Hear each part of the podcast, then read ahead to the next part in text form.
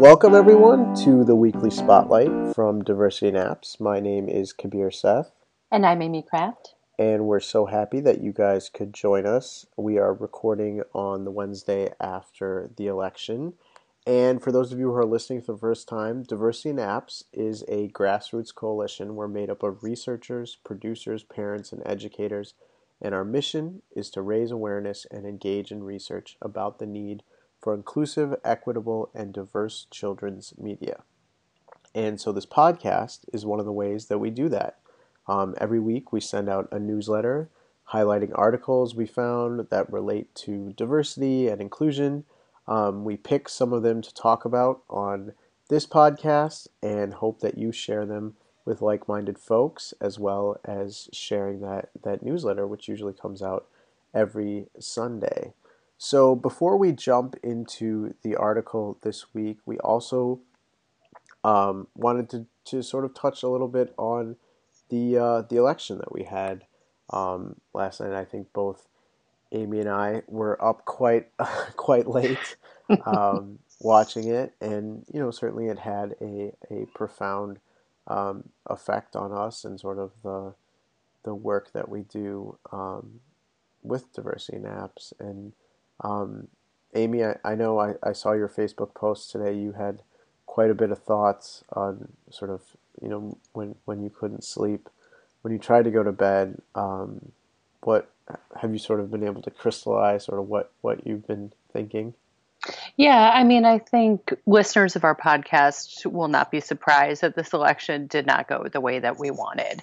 Um, and really thinking about the values that not only I hold dear, we hold dear as an organization, um, but what we want the country to look like. Um, you know, and obviously we work towards what we want our media to look like. But I have to say, when I couldn't sleep, how I calmed myself was really thinking about what can I do today? What can I do today? What can I do tomorrow? What can I do every day to put those values better into practice. You know, so the work we do in diversity and apps, I feel is one of the most active ways I participate in making sure other voices get heard. That, like, I really want to celebrate um, who we are as a country, meaning everyone in this country, so that kids can see themselves in this country. So it feels like the election was a little bit of our rejection of that, but I just want to like we can mentor students. We can continue with the work of making children's media better for all kids. You know and i even have things on my list. I want to support the farmers market more. I want to see more art. I want right. to get into nature. I want to install solar panels on the top of my building. You know there's like a lot of stuff that's like what are our values and how can we now energize ourselves to pr- put those values into practice exactly. in a way that maybe we weren't before. Maybe complacency had us not right. doing the things we should all be doing. Yeah, no, that that's really well said. I think sometimes we talk about um, renaming this podcast, pushing the the boulder up the hill, and um, I think last night was sort of that. It felt like the boulder rolled down um, a little bit back. Um, yeah, the hill might have gotten steeper. Right, one or the other, maybe but, both. Um, it can still be pushed up the hill, I think. Right, exactly. I think, like you're saying, the work goes on, um, and certainly our um, our want and desire to to sort of continue to make sure that the media that our children um, consume reflects the world that that they live in and the America mm-hmm. that they live in, and um, you know, at times you face challenges like this as a country and and you go through them um, you don't give up. So um, I think it was it was a rough night. Um, t- today was probably a rough day for a lot of folks but um, you know that isn't going to stop us from from continuing to sort of lay out the vision and sort of what we what we want to see um, our organization be able to do. And and like you said our our dig toolkit is sort of our first real piece of of um, putting something down that um, that reflects that that vision. So, mm-hmm. um, and I think it's we'll have a lot of progress and some announcements coming in the next few weeks that we'll be excited to share with exactly. people. Exactly. So the boulder's moving. Right. Exactly. We, we didn't get flattened. So that's right. that's exactly right. Right. Right. So, um, so the other thing we wanted to talk about was actually a piece from our newsletter last week um, from our friends at Toca Boca. Um, they have a magazine that they publish pretty regularly, and this week's, or I guess I think it's this quarter, was about. It was called the identity issue behind the scenes with with Toca Life, and what it was was an interview with um, four folks who worked on um, Toca Boca. If for folks who don't know, is a, a company that, that makes apps for children. Um, and really, they call it digital toys um, for for kids, and they're fantastic apps. And one of them, um, they sort of have different series, and the people they were interviewing um, were from the Toca Life series. And so they have different apps that fall under this series. There's Toca Life Town and Toca Life Vacation, and so they interviewed for the folks um, a lead artist, head of consumer products, play designer, and artist who do um, who sort of created the app. And what they talk about, Amy, is is really the considerations that they uh, went through when they were designing the characters of the app, and a real focus on diversity. Mm-hmm. And for people who don't know these particular apps, basically, um, very open exploration and kids can use the characters a bit like puppets and make right. them talk and do all these things and so the characters that are on the screen are very much avatars for the child's play mm-hmm. and i think that's sort of like important to set that scene of like how kids play with it open-ended exactly.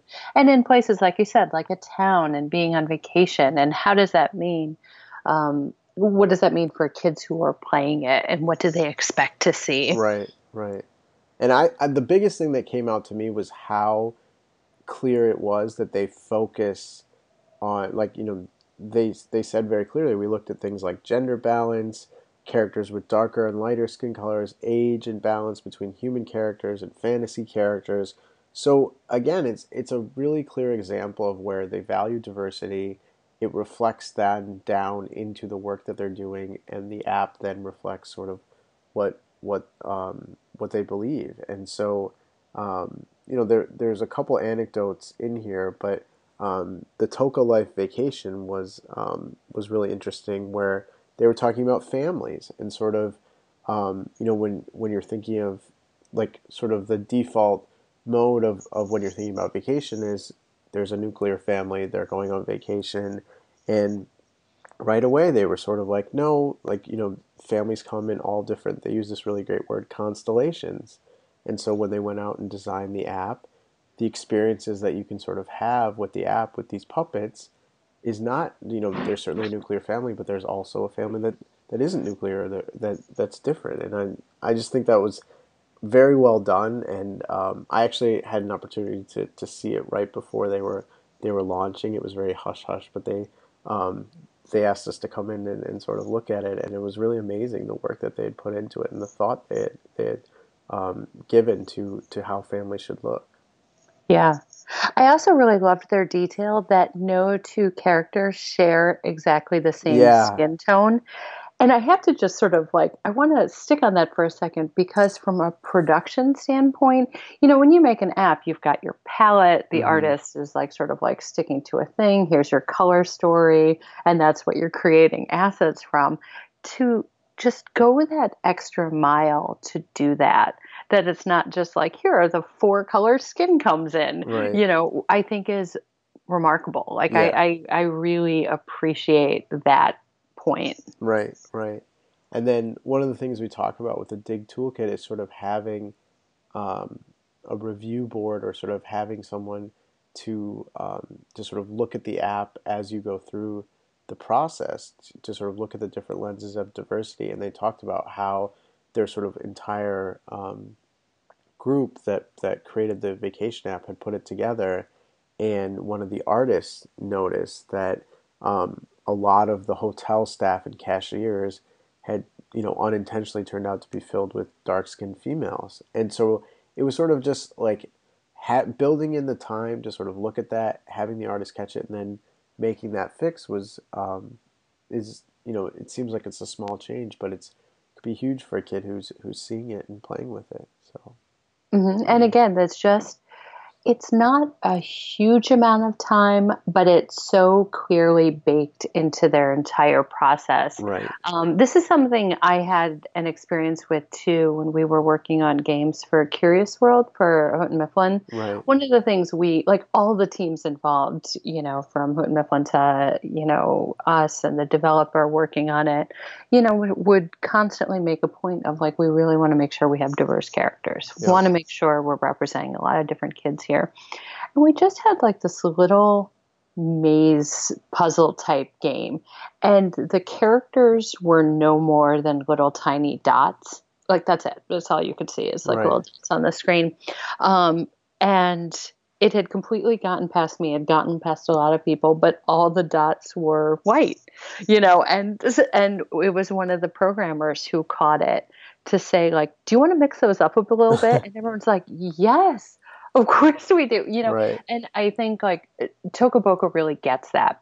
If you make a point of it in like a project wide way, in a company wide way, you know, all those little things that can just slip through the cracks just because of our own biases and like mm-hmm. how many assets you're reviewing at a time and, and things like that. Things like what you're saying, like to have like all these worker characters be a certain type of person slips through the crack when you're just dealing with the volume of assets that you're creating for an app. So it's great. Yeah. It's really great. If you have all eyes on deck, so to speak, yeah.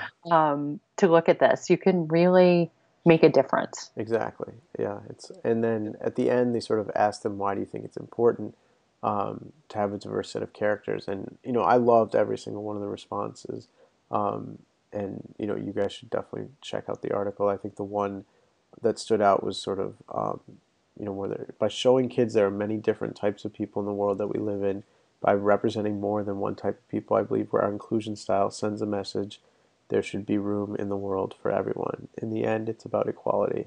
I just really love that, and it, like each one of them sort of had a different thing to say, but it was really, really well said. And um, we're sort of continuing to harp on it, but it's clear that it's just sort of built into their DNA, and and that's always great to see.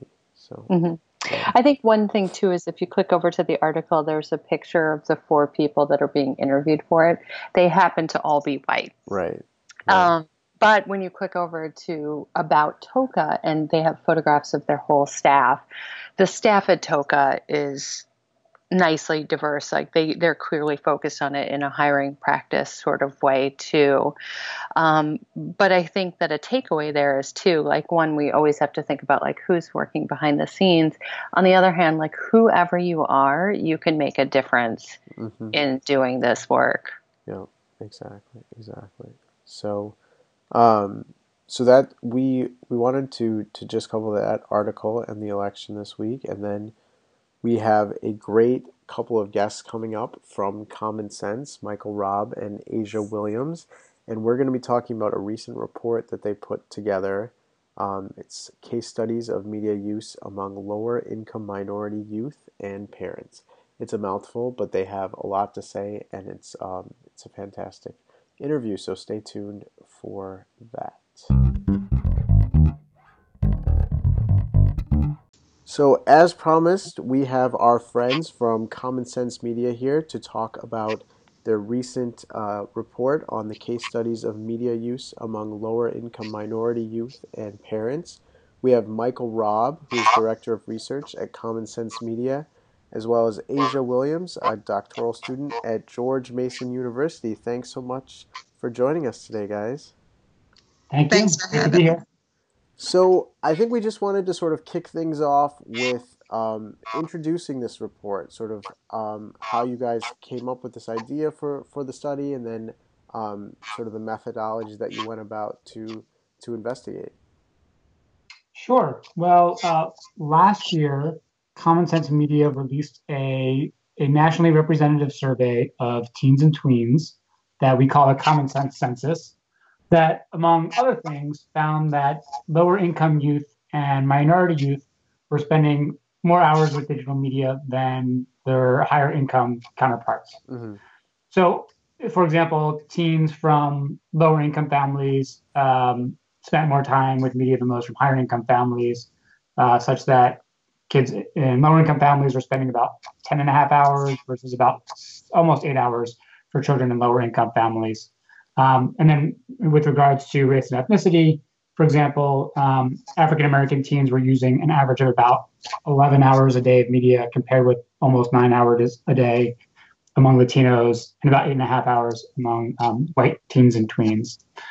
Um, so the case studies that uh, are the subject of the report are really a closer look at the lives behind those numbers of media hours and our attempt to provide a window into how technology integrates into children's lives and how it affects their well-being. Nice. Um, and uh, you know, because a lot of people, I think they they get stuck on the number, and they don't think so much about kids' real lives.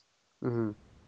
Yeah, that's that's one of the things we we wanted to actually break down a little bit more. Um, but maybe we'll we I, I think it was interesting to sort of I think screen time sort of gets lumped together as one yeah. big as as a number. We can sort of dig into that a little bit more. But yeah, if you want to talk through sort of the methodology for for this study. Yeah, sure. So this is very different than a lot of the other uh, research that we do at Common Sense Media. Um, a lot of which is very quantitative and which is great at providing, you know, kind of a broad, comprehensive portrait of media use across a big population. But this is qualitative research here. So the real goal is for us to be able to gain um, much more depth of understanding of youth media practices and not necessarily um, breadth or generalization. I see. So the way we did this was that um, we recruited participants uh, between the ages of 11 to 15 uh, from three branches of a regional nonprofit organization in the Mid Atlantic that serves children and youth, um, primarily through after school and summer activities. Mm-hmm. Um, we recruited 11 total youth from nine different households. So our sample also included uh, two sets of participants who were siblings. Okay. And what the researchers did, and that researchers include um, Abigail Konopasky and Asia Williams, who's on this uh, on the podcast with us today. Um, what they did was they uh, did interviews with uh, each child, and they were extended interviews that really went in depth about what kids were interested in, what their favorite things to do were, how kind of tech fit in with their um, their their lives with friends, their school lives, um, and their kind of family life. Um, part of that interview also included device tours, so that youth had an opportunity to kind of show researchers you know what they were doing or what they like to do. Um, you know, what be that on a smartphone or a video game or kind of whatever the preferred media was. Um, we also had the opportunity to talk to talk to uh, a parent of uh, each of the participants, um, and so we got a, a, window into parents' opinions about how media fit into uh, both their own lives and their children's lives. Okay. And then we also did something called experience sampling, which is we texted uh, all the participants over three days, five times a day, uh, to get a very in the moment snapshot of what they were doing with technology at a given point. So, you know, five points during the day, you might get a text that says, you know, what are you doing right now? When was the last time you used technology? How are you feeling? And, you know, we do that so we can kind of get a something that's not based just on the recollections or on something that might be more prone to like a bias about you know, right. making yourself look good when you report what you're doing with technology, right. mm-hmm. um, and to match up with you know participants' own uh, accounts of how much time they said that they were spending with media. Um, and so we, we kind of built that all together into you know pretty comprehensive portraits of each kid. Really interesting stuff. So, um, so how long? It was sort of three days. You you texted them over a three day um, period how long was like sort of the study? Was it that same three day period, or was it longer to to sort of observe their habits? You know what, Kabir, I can um, speak to that. Can sure. you hear me? Yeah. Mm-hmm. Okay, so um, the timing of the interviews and the timing of the experience sampling varied according to the um, the teens and tweens that participated in the study. Sure. Uh, so um, the experience sampling definitely happened after the interviews were conducted, um, but the range of time between them, um, it was not consistent. I see. Okay. But all of it, the entire study took place within, I think it was a two month window. Right. Right. Okay. That makes sense. Yeah, I'm, yeah. I'm sure it's it's hard to sort of um, to sort of do it in a in a, a framework that um, that to accommodate all the children is is challenging. You know, all the kids is challenging. Experience sampling is definitely a very interesting um, methodology uh-huh. uh, because, as Mike said, you are really trying to capture what's happening in the moment. Right. Um, and so there's the the ideal of what would happen as you design a study, and then there's the reality of it.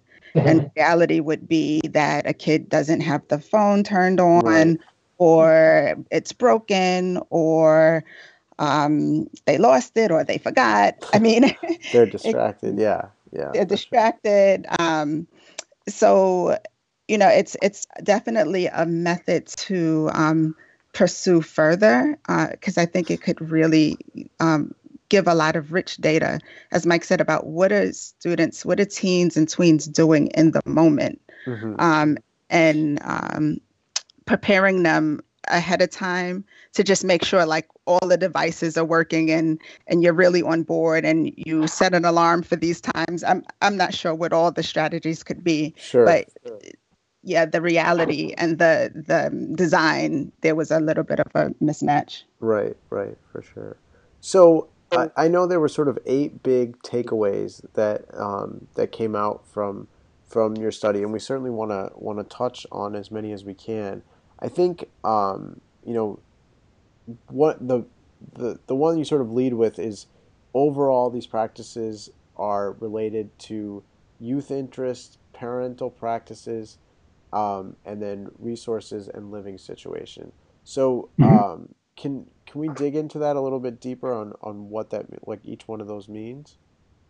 Sure. So when we talk about youth interests and youth values, um, we're talking about kind of different types of media users, and which often reflect different kinds of things that they're interested in. So, for example, some of the well, actually in the last year's census report that we released, we actually broke out different patterns of media usage based on what people reported they were doing the most and what they said they enjoyed doing. And so we had some kind of broad categories, such as you know people were kind of more social networkers or more video gamers, more heavy viewers.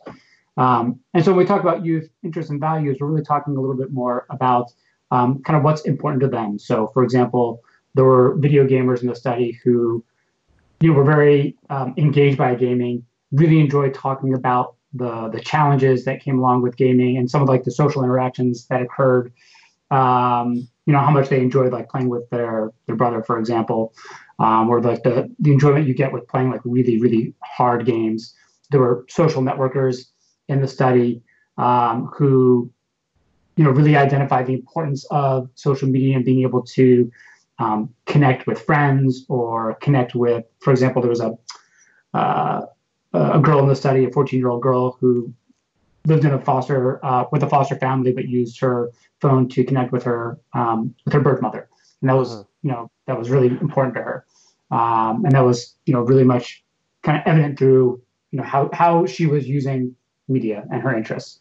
Um, in terms of parental practices and resources, um, you know, parents have their own kind of ideas of, you know, what they like to do with media and kind of like what media use should be like in the home. Some place greater value on some media practices than others.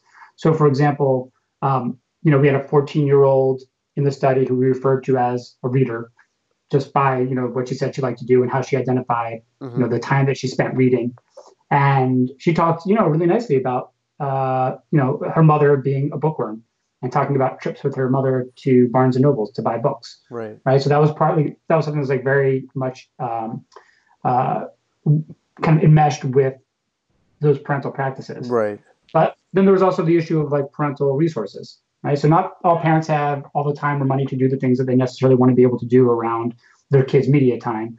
Um, some parents had a lot more flexibility in terms of monitoring their kids' use, and some really did not. Um, and there was certainly a, a, variety in terms of like what kinds of access parents might have been able to provide depending on their kind of monetary resources.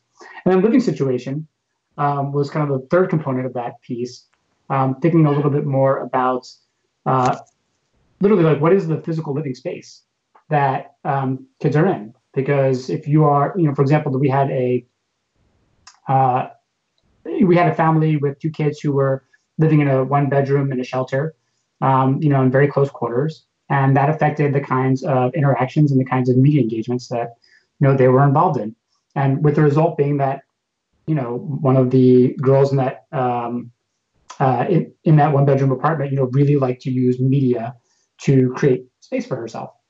Um, and so, you know, going back to the bigger, broader question, you know, when we say, oh gosh, you know, kids are spending so much time with media, that, that is really just a number. Being able to understand all these kind of different components um, helps us, I think, kind of really humanize what that media use is like for um, for different kids. Right. I right. know for um for Abby and me, one of the um, biggest realizations was that a lot of times a child's um, media practices, um, it's really hard to put a child in a box and say that he or she is a certain type. Mm-hmm. And sometimes that type is dictated by circumstance and context. So we had one um, teen in the study who recently relocated.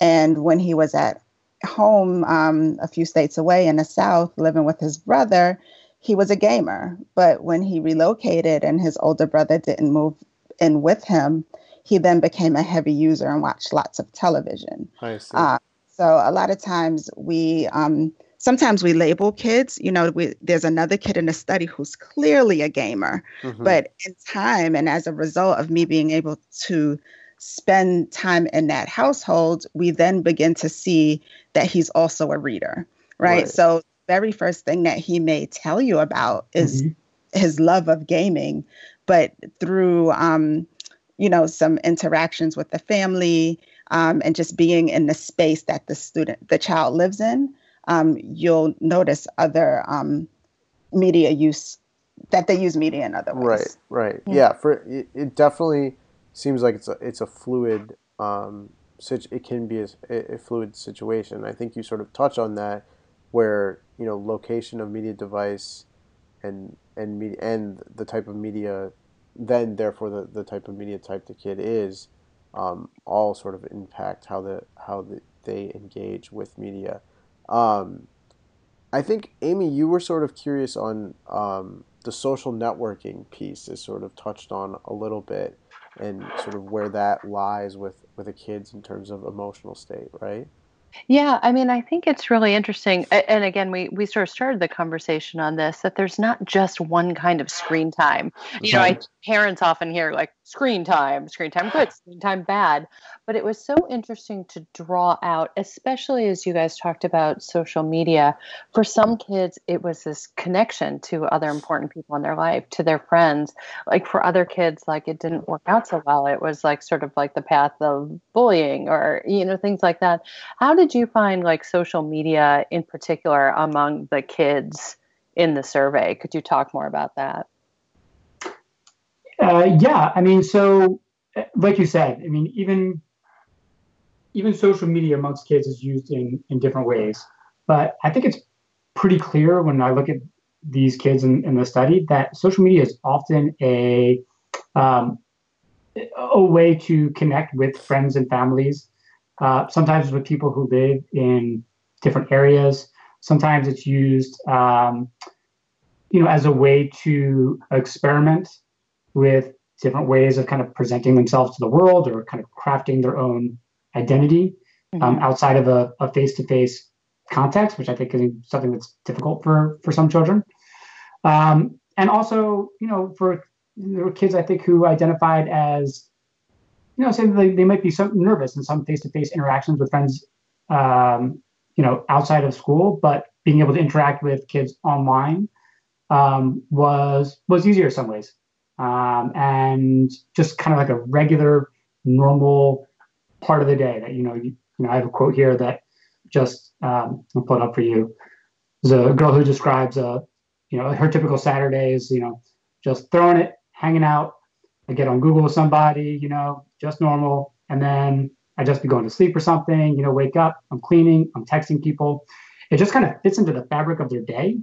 Mm-hmm. Um, mm-hmm. In some ways, that it's not like a a separate thing. Like now, I'm going to be social networking. I mean, it really is just kind of part and parcel of, um, you know, have how they interact with their their peers um, and with other family members.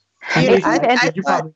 I, wanted to just um, bring up the study of the um, the two brothers, the siblings, mm-hmm. and their mm-hmm. social media use, and it was interesting to watch how the older sibling um, sort of modeled uh, cool social media practices. And, you know, he teases his brother who doesn't have as many followers on social media apps. And and this brother may never have the same degree of interaction um, online. Um, but there was a point where we were looking through, going through the tour of the device, and the older brother teases the younger brother and makes reference to, yeah, when I was your age, I used to post things like that too. Yeah. Mm-hmm. Um, but yet the older brother couldn't articulate what the differences were in the way he used social media as he aged. So there was, you know, an idea that you, when you're little, you do it this way, and when you're more mature like me, you do it that way. Um, but yet, uh, the awareness of it wasn't um, wasn't there in a way that the students could, the teens, I'm sorry, the teens could articulate. Right. right. It seemed like the parents had different viewpoints too. Like there were the parents who are like, "This is really scary. You're going to meet somebody who's going to kill you," um, or there's the like, "Get out more, socialize with your friends, go on Snapchat." You know, like, it, uh, did you really feel like there was a variety of parents? I think the parent. Um, if we dug a little deeper and maybe extended the study, we may see a correlation between um, parent um, their media practices, their level of um, how digital savvy they are, mm-hmm. versus their comfort with their child's use of social media. Um, yeah. So the one parent who was, um, you know, going off of something she heard on the news, and you know, Kik was shut down. She wasn't one of the more um, technically savvy parents as the other one who, you know, used the iPhone. She was actually playing Pokemon Go at you know, during the interview, uh-huh. and she wanted her daughter to be more social. Mm-hmm. And, and Asia, if I can, I mean, that brings up kind of another major theme throughout the paper, which is just the variety of kind of technological expertise that parents brought to bear um, in, in their families and, and with their kids, because some parents were much more comfortable with technology than others. But, you know, they all clearly had a you know, desire to do the best by their kids that they could using the technological expertise um, that they had. Right. Yeah, yeah, there was even one case you're like a low tech parent calling up the phone company and putting like their account yeah. on hold. Like, ooh, that's really clever. yeah. Yeah. like, I, uh, like everyone finding sort of like their own path into how to limit set. Right. Right. I also like the insight the parent. There was one parent where um, the child was like, I play like an hour a day, or I have like screen time for an hour a day, and the parent was like, No, he's glued to that phone. Like he's always on yeah. his phone. I mean, you know what? Honestly, I feel, I really feel as though teens and tweens, and I'm a, a parent of two teens myself, uh-huh. and I don't think they have a realistic understanding of how much time they spend with uh, a device. Uh-huh. Um, and so even, you know, a lot of it is self-report with the, stu- the teens and tweens in the study telling us how much time they spend, but yet you might get a different view from a parent. Right, so I yeah. think because media is so ubiquitous, it's such a part of who they are in their everyday that it's hard for them to really tease out how much time they spend um, with the device. Yeah, I think that's a really good sense. point. I mean, if they're like you know opening, if they're on their device to just like chat with their friends or like they're then they open Google Hangout and they sort of see it as like, no, this is just like what I do through my day. That's not screen time. Like, you know, yeah, it's, it's for sure. That's breathing. Yeah, exactly. Exactly you know, it's funny. People used to talk about like online and offline worlds, and you know what you do online, what you right. do offline. And I think that is very generational, yeah. and maybe even less so now. But it is pretty clear that for the most part, kids don't necessarily see a difference. You yeah. know, what they do online is it is what they do. I mean, the virtual world is the world. Right. So it's, it's not as meaningful to yeah, try to sure. you know to try to try to parcel out every minute of time they spend with screen media. Again, it's that's why the just having a number it doesn't tell you I think exactly what you need to know about the role of media in kids' lives. Right, right. One of the things that you sort of talk about is that there wasn't a lot of content creation happening. It's very much seems like they were consuming media, but there wasn't a lot of creation. And You know, Kabir, Yeah. that's um that's a topic that really um is one that I'm deeply interested in. right, Um, and again, it uh, cuts across my own um, personal experience as a parent, as well as a researcher and a practitioner. sure. And one of the things that Abby and I really had a struggle with is well, what is the true definition of content creation? So if a student um, pulls up and takes a selfie and manipulates the image and puts stickers on it and posts it, is that a form of creation? Or are we talking more about design in an app or, um, you know, transcribing um, music or yeah. drawing? You know, what what is our definition of Right. creation versus consumption? But uh, you know, with that said, uh, the children overwhelmingly did much more consumption. Mhm. Um, and what was interesting to me was that they have opportunities to do lots of um, digital creation in the after school setting, but yet uh, that did not come across in the interviews. Um, and so I began to wonder, um, you know, it's what's the role of uh, out of school time in Mhm. terms of fostering um, content creation for students, especially students in lower income families. Yeah, yeah. I, th- I Yeah. think there's there's something there. Sorry, did you want to say something, Mike? I was just, I mean, I was thinking, you know, there were instances in the report of, you know, somebody was very interested in like being able to create music, you know, do mixing, create music. Another kid who was very interested in digital art, uh, maybe like 3D printing.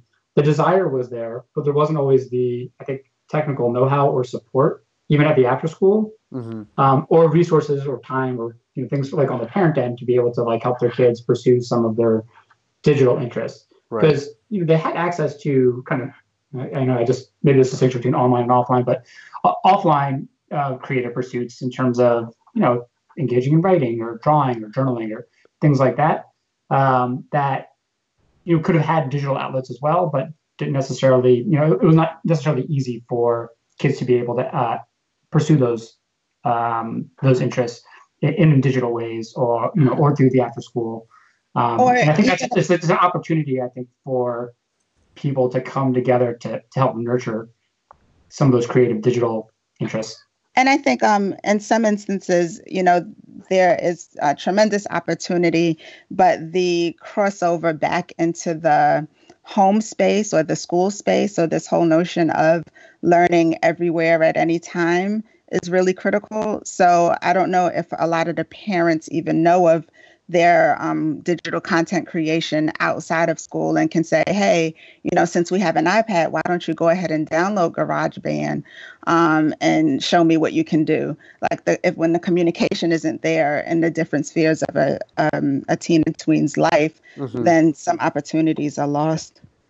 Can you speak more a little bit about that informal learning piece? Because in some kids, like some kids were going to like YouTube to learn something new, but other kids just weren't doing. it. And you saw that I think a little bit with the gamer kids of like some kids would play that way and some kids wouldn't like, and how kids might be sort of like finding that on their own.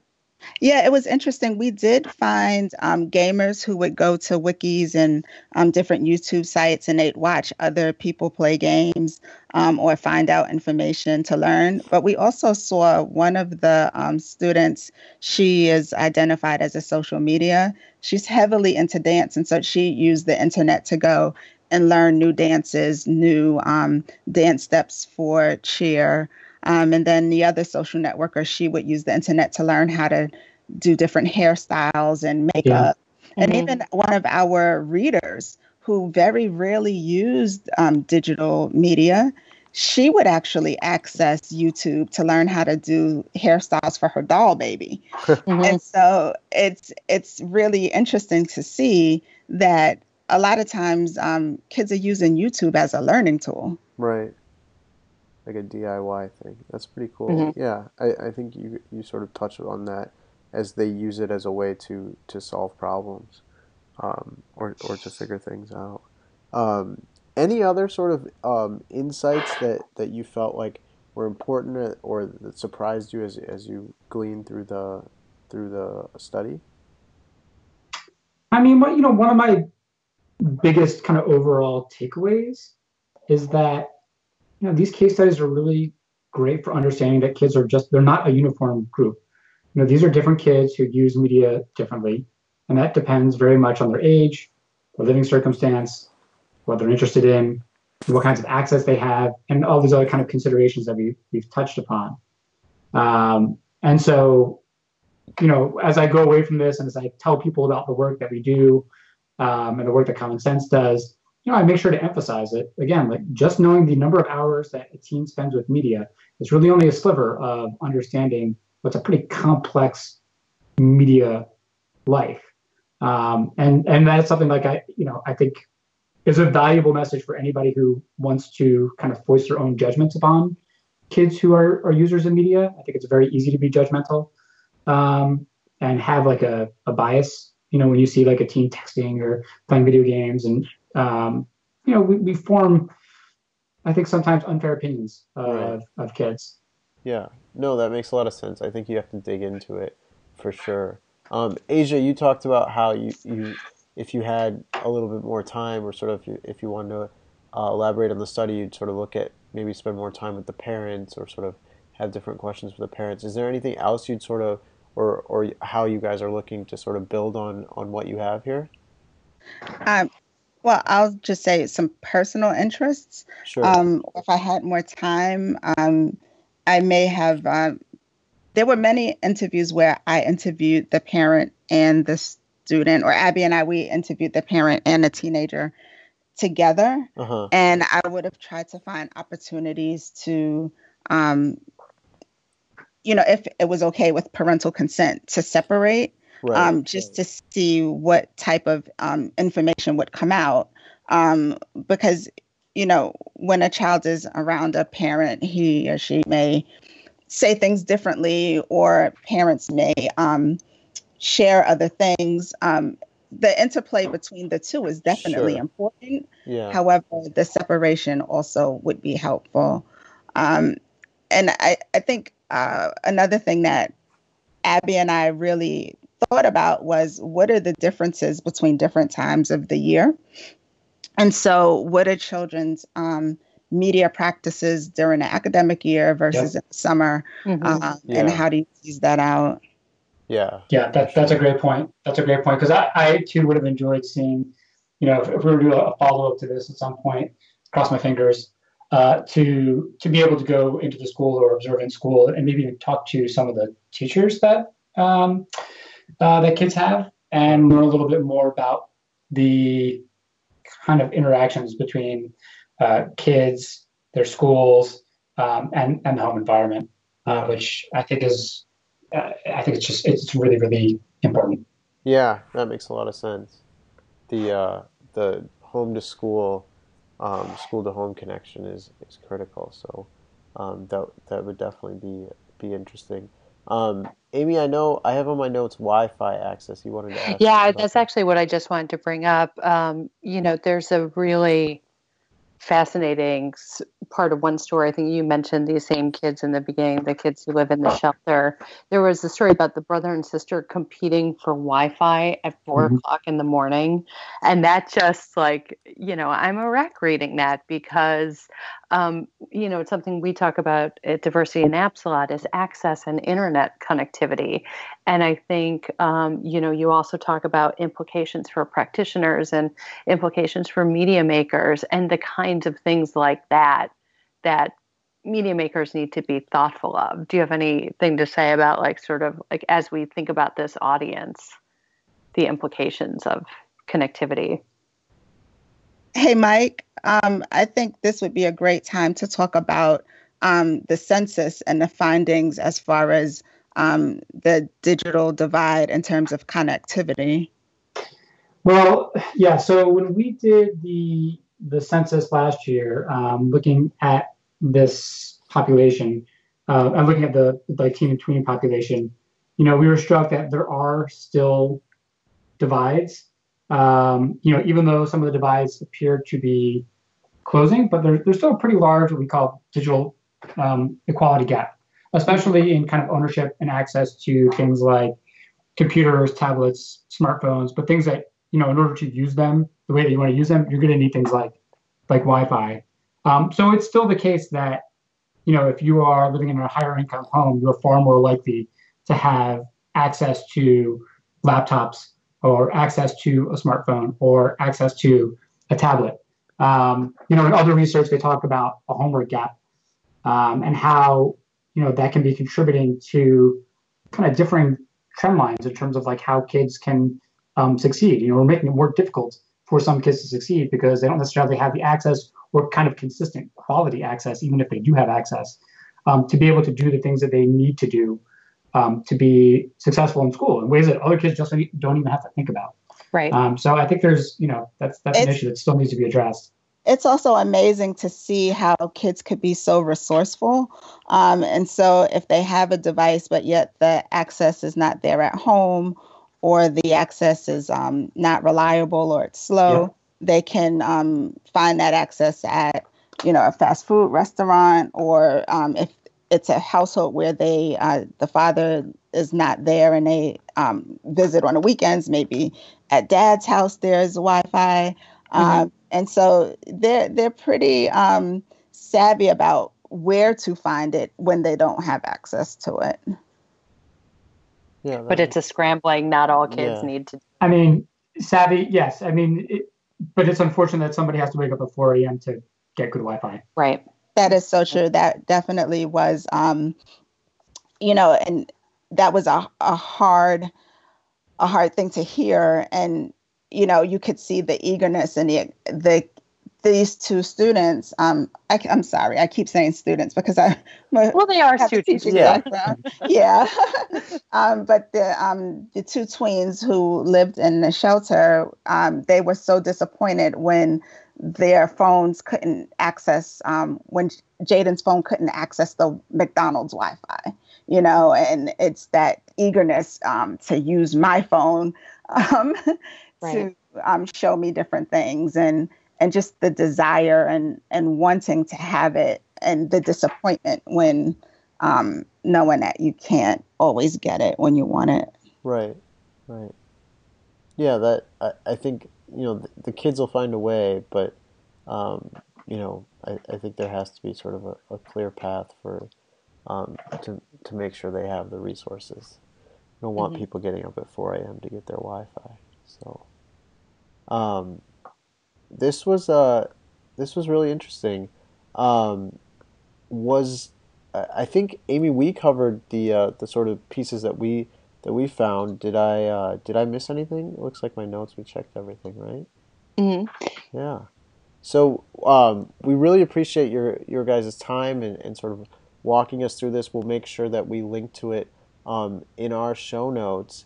Um, is there do, is can you share with us any other sort of reports that you may have in works or um, anything that we can expect over the you know by the end of the year yeah and actually if i could also just do kind of one sum up note or thought sure. just about this before we wrap it up um, you know i think one of the things that asia and abby did such a great job of and that they um, noted in the report as an implication for um, practitioners who work with lower income minority youth and families was that talking to youth about media use and their devices and what's on them and what they like to play and what they like to do is a great way to learn about the kids.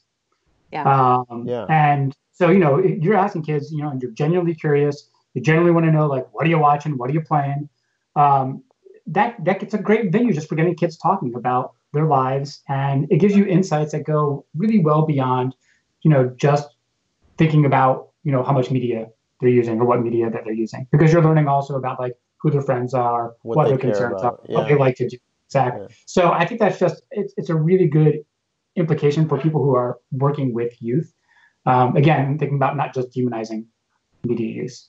Sure. Um, and to your other question about uh, you know what's coming up, Common Sense Media, I mentioned. Uh, you know we do a a yearly snapshot of media use and attitudes and behaviors of different populations. Last year, we did one, the Common Sense Census of Teens and Tweens. Uh, this coming December, on December 6th, we'll be releasing the Common Sense Census uh, plugged in parents of tweens and teens. So we've, uh, you know, we're going to actually talk to the parents now. And then next year, we'll be um, going back to to talk to um, or to look into zero to eight year olds. Um, and we do these things every four years so we can track changes over time. Right. So uh, that's what's coming up next. That's great. We'll uh, we'll have to uh, make sure we get you on in, in early December uh, when the report comes out, so we can uh, we can talk through that as well. Um, once again, we uh, we really appreciate your time. Thank you so much for for joining us. Thank you. Thanks for having us.